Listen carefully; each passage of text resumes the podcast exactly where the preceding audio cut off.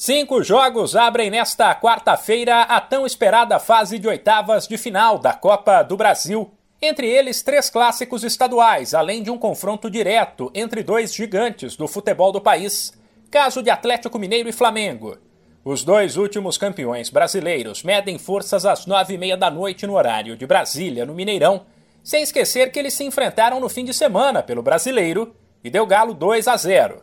Também às nove e meia, Itaquera vai ferver. Em uma situação estranha na qual o time briga por três títulos, mas vive um momento de pressão, o Corinthians fará um dos clássicos desta quarta contra o Santos, equipe que tem feito um ano de altos e baixos. Os dois sabem que, como nenhum deles convenceu em 2022, quem for eliminado por um rival pode mergulhar numa crise.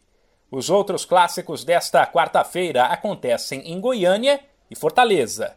Sete da noite, Atlético Goianiense e Goiás medem forças no Antônio Ascioli.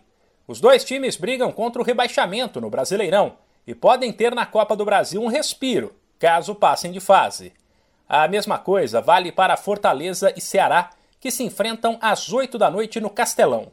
O outro duelo desta quarta pela Copa do Brasil não será um clássico, mas também promete ser interessante.